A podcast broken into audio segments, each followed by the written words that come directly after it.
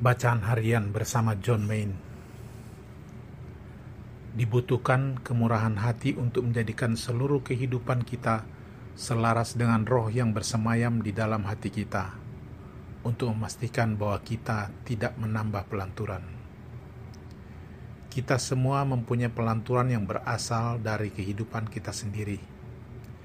Kita semua mempunyai hal-hal yang membuat kita prihatin, hal-hal yang mencemaskan kita, hal-hal yang kita pertanggungjawabkan.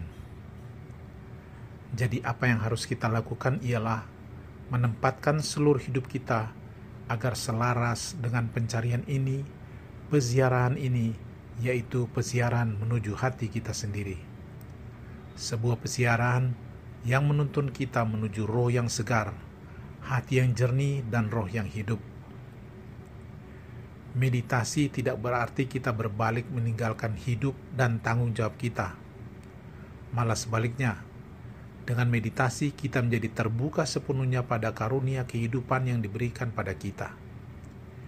Inilah karunia kehidupan kekal.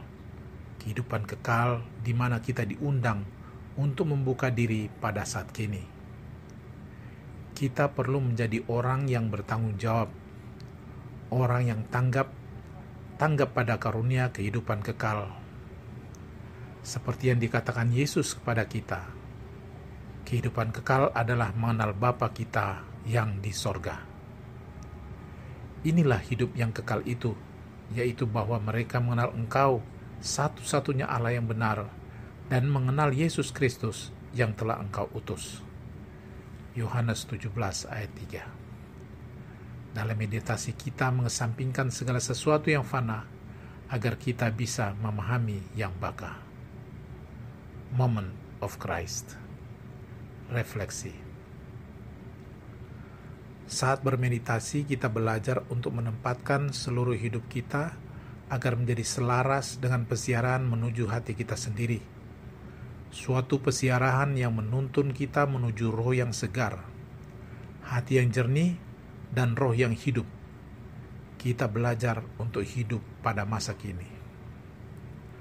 Pater John Main mengajarkan bahwa meditasi tidak berarti kita berbalik meninggalkan hidup dan tanggung jawab kita, melainkan sebaliknya.